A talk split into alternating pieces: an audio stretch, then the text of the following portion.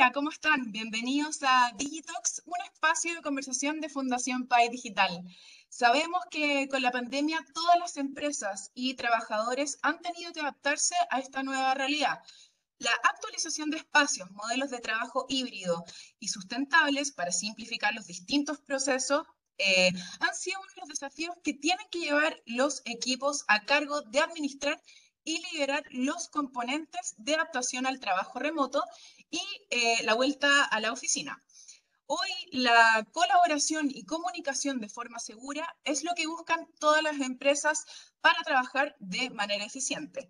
Para conversar sobre este tema, hoy nos encontramos con Mariano Ocon, él es director de soluciones de Cisco Latam, que nos contará eh, y ahondaremos sobre los próximos desafíos y consideraciones que debemos tener y seguir para tener un trabajo, teletrabajo, digo, sostenido y seguro para el futuro.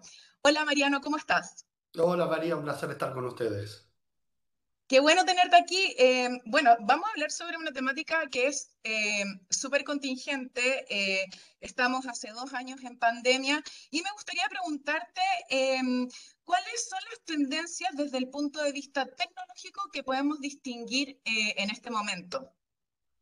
Mira, creo que es eh, eh, una excelente introducción porque tenemos que entender en dónde entra trabajo híbrido dentro de la realidad que tenemos todos, las empresas, no importa el tamaño, no importa la geografía, eh, esta pandemia realmente impactó en forma horizontal, ¿no? Entonces, hay tres grandes tendencias. Una viene de hace más de 10 años y obviamente se aceleró con la pandemia. La pandemia aceleró todas las, todas las transformaciones, todos los procesos de transformación digital, todo fue acelerado.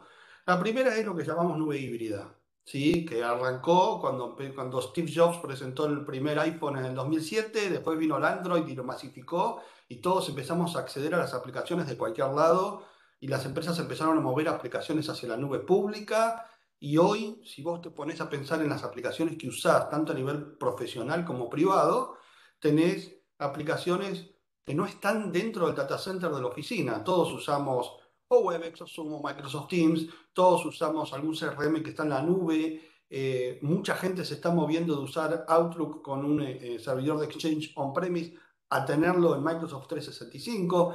Entonces, la nube híbrida, que es poder tener aplicaciones en cualquier lado para poder sustentar la demanda que tienen los usuarios, empezó hace muchos años, pero claramente la pandemia la hizo acelerar en forma tremenda.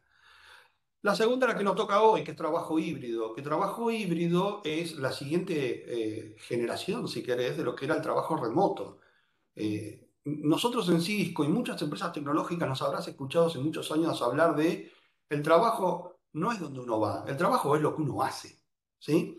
Y esto es verdad hace muchos años y la tecnología realmente está disponible. Pero la realidad que hasta marzo del 2020, cuando empezaba la pandemia, el 95-96% de la gente iba de lunes a viernes de 9 a 5 a la oficina. ¿Qué te quiero decir con esto? El trabajo híbrido no estaba masificado.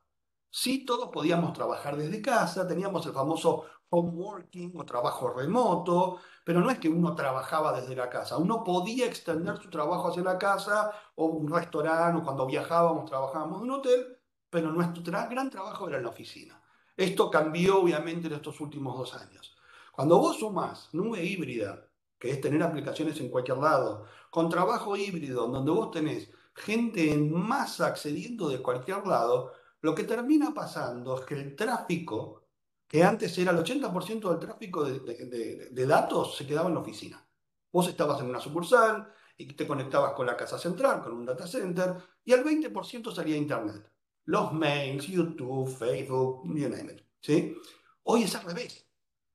Hoy el 80% del tráfico no toca las redes de la oficina porque vos estás en tu casa en este momento y estamos usando Webex y seguramente estás bajando mails con Microsoft 365 y seguramente tenés un CRM o estás, o sea, ningún paquete de datos pasa por la oficina. Y cuando hay un problema, si a vos no te funciona algo, ¿con quién te quejas? Con la gente de TI, obviamente. Pero la gente de TI se vuelve loca porque no tiene control de lo que está pasando. Eso genera la gran tendencia nueva, es así, no es que sea nueva, hoy se hace mucho más relevante que es observabilidad. Poder mirar lo que está pasando para poder arreglar el problema, teniendo en cuenta a consecuencia, si querés, de la, de la nube híbrida más trabajo híbrido. una cosa importante. La nube híbrida es más de... Nosotros como personas somos usuarios de la nube híbrida, ¿no? Lo personal normal, digo. Es, es un problema muy grande para quién? Para la gente de TI.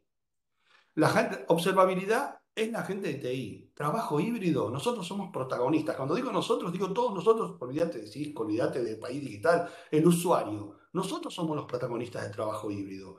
Vos y yo y Javiera son los que nos tuvimos que ir a nuestra casa hace dos años y vamos, y que parece que volvemos, pero no volvemos porque viene la alfa, viene la delta, estamos en Omicron, y esperemos que sea la última, Dios santo, ¿no? Pero entonces el trabajo híbrido tiene como característica muy particular que todos somos protagonistas, no solo usuarios, y que como te decía al principio, esto impactó a todas las geografías, a todas las industrias, no importa si seas una empresa de 50.000 personas o seas una pequeña empresa de tres personas. A mí me decían el otro día, ¿qué pasa con un panadero que se levanta a las 3 de la mañana a hacer pan? ¿Cuál es la transformación digital en ese panadero? Claro, ¿cuál, ¿cuál, es el sustento ahí? ¿Cuál es el impacto? Que a él le van a pagar con una aplicación digital, no le van a dar un billete. Que a él le van a comprar a través de eh, no sé cuáles son las, aplicaciones que hay en, Chile. En Argentina está Rappi, está Pedido Ya. En Estados Unidos está Uber Eats. Tenés DoorDash. Digamos, cualquiera de estas aplicaciones que de tu teléfono compras y le decís, anda a la casa de María que me está vendiendo un cuadro y tráemelo.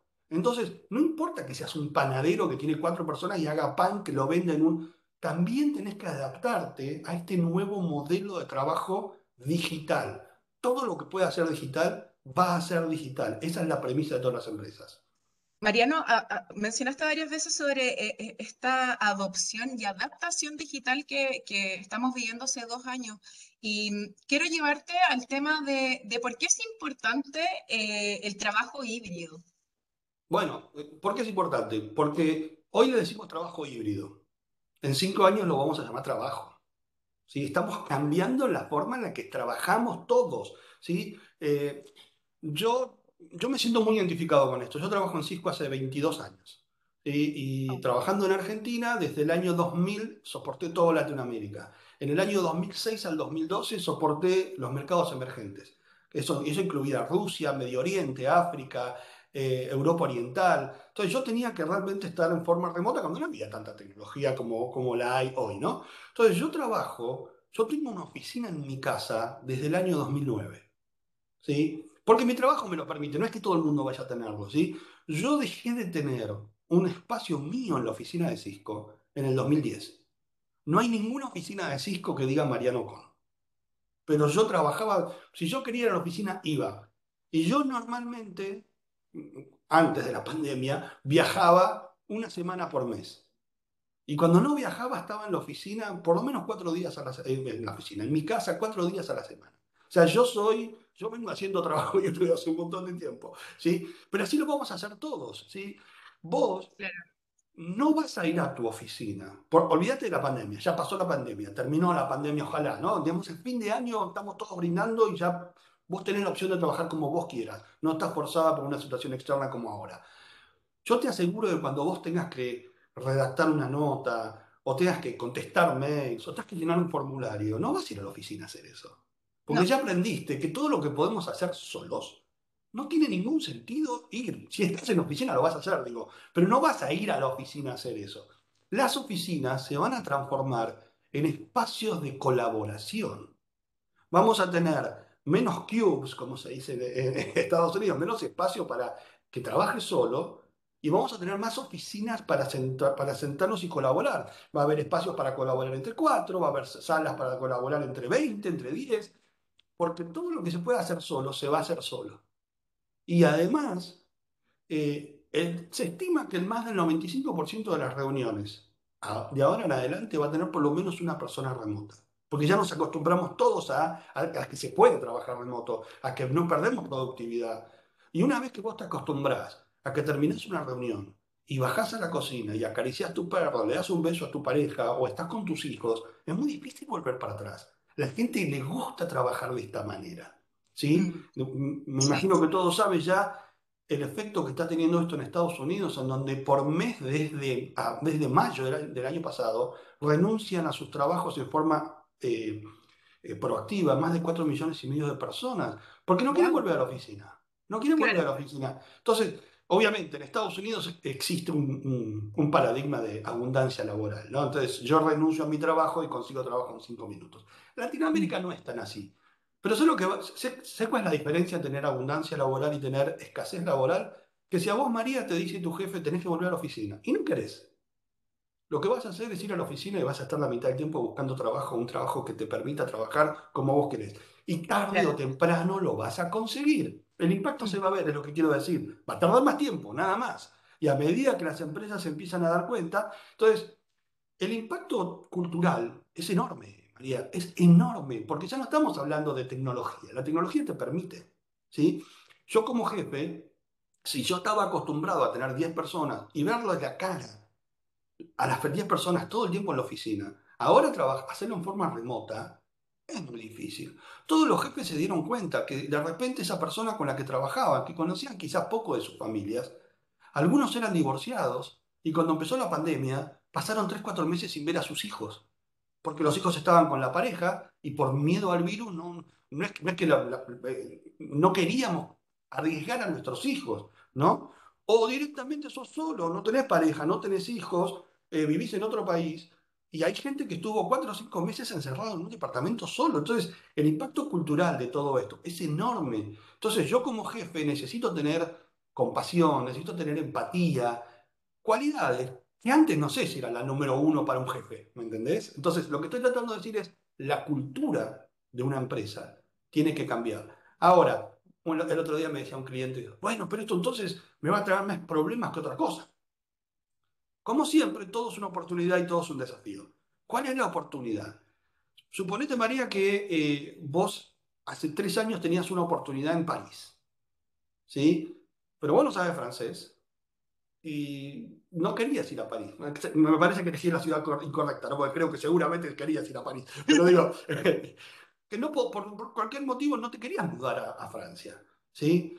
Y bueno, pero perdiste una oportunidad de trabajo. Hoy la tecnología y la cultura que tenemos después de estos dos años te permite que yo como empleado tenga acceso a talento que antes no tenía. Vos me decís, bueno, pero yo no sé francés. Pero hoy, aplicaciones como Cisco Webex te permiten subtitular en forma simultánea lo que uno está hablando en inglés, ahora en enero sale en español y en portugués. Y si estoy hablando en español, automáticamente no solo subtitula, lo puede traducir en forma simultánea.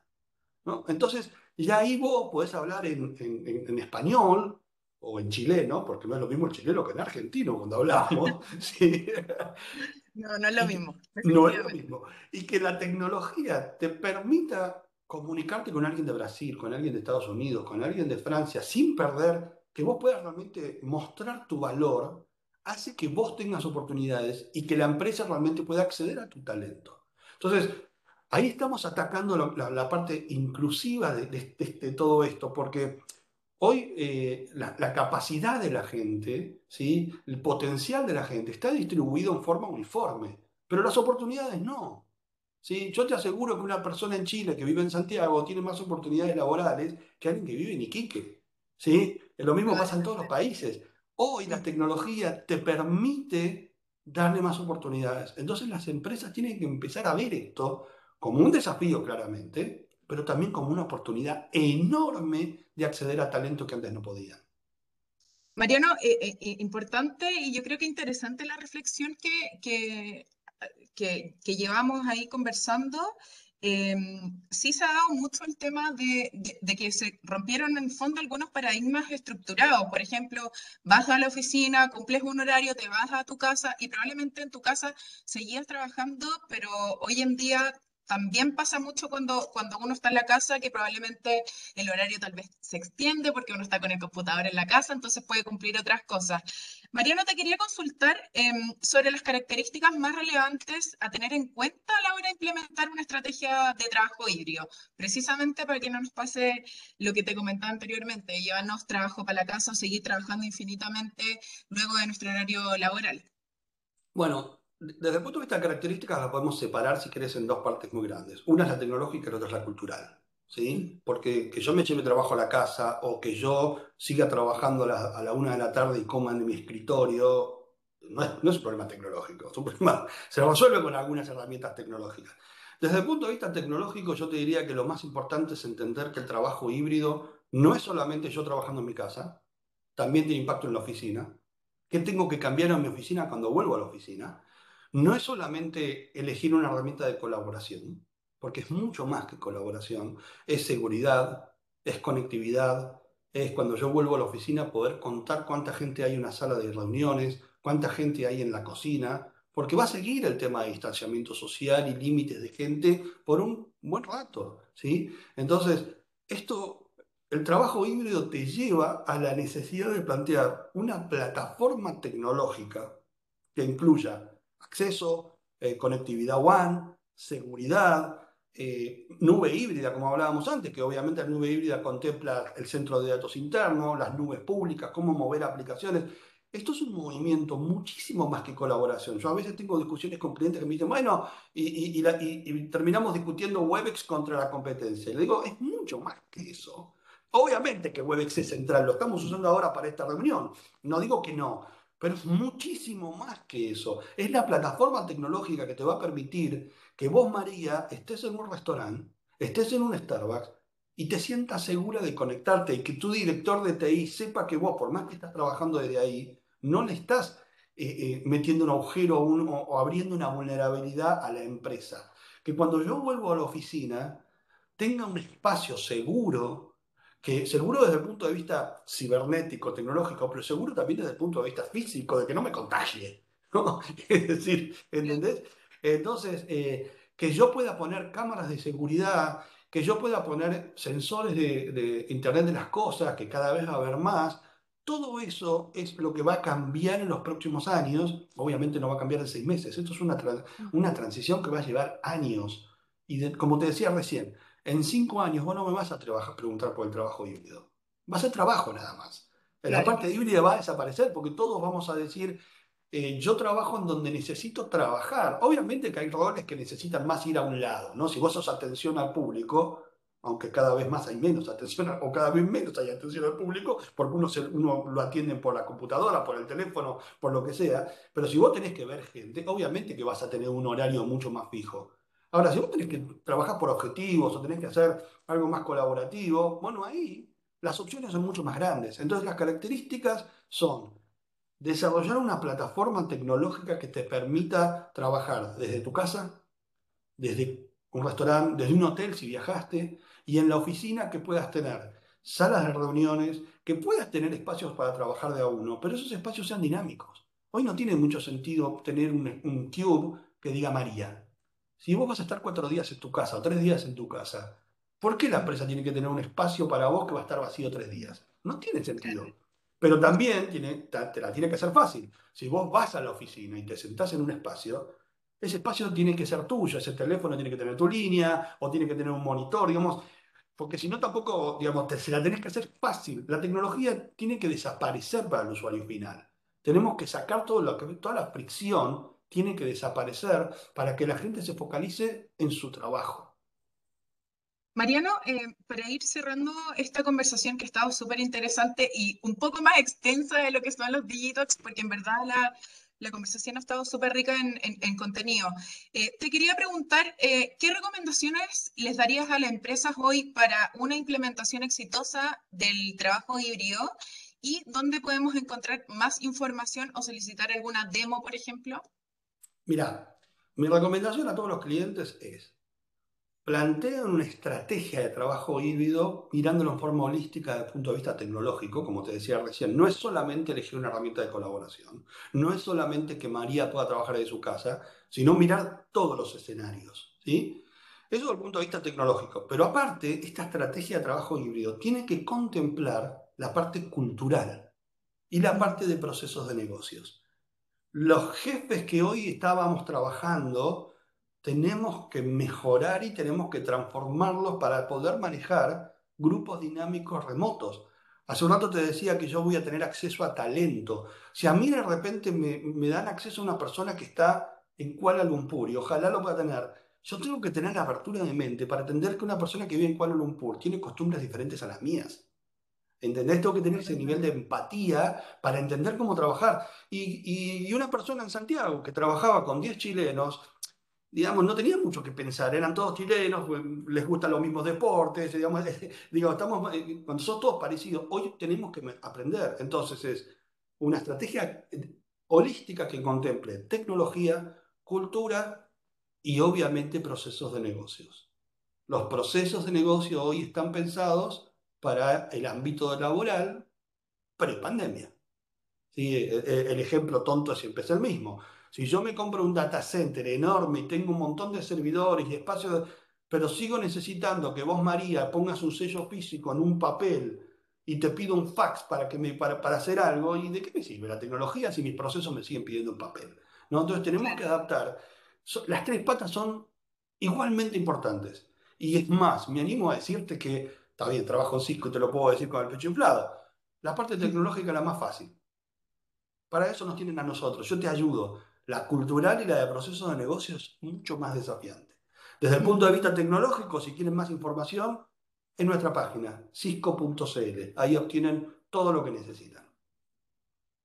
Perfecto, Mariano. Hoy día conversamos con eh, Mariano O'Connell, director de soluciones para Cisco de TAM. Conversamos sobre el trabajo híbrido.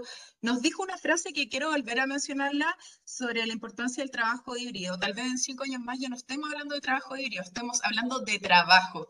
Y la importancia de, de las recomendaciones que él mismo nos da es plantear una estrategia que vaya de la mano con la tecnología, con lo cultural y de procesos. Es una estrategia holística del tema. Mariano, agradecer hoy día tu participación en Digitox y espero que nos podamos ver prontamente, no en cinco años más para hablar de trabajo, trabajo híbrido, sino prontamente para seguir hablando de esta temática que a muchas empresas y a muchos trabajadores y empleadores les, genera un, tema a la hora de, trabajar a distancia y en pandemia. Gracias a vos por invitarme y quedo a tus órdenes cuando lo necesites. Muchas gracias, Mariano, y muchas gracias a todos por eh, acompañarnos hoy día en una nueva cápsula de Digitox. Nos vemos prontamente.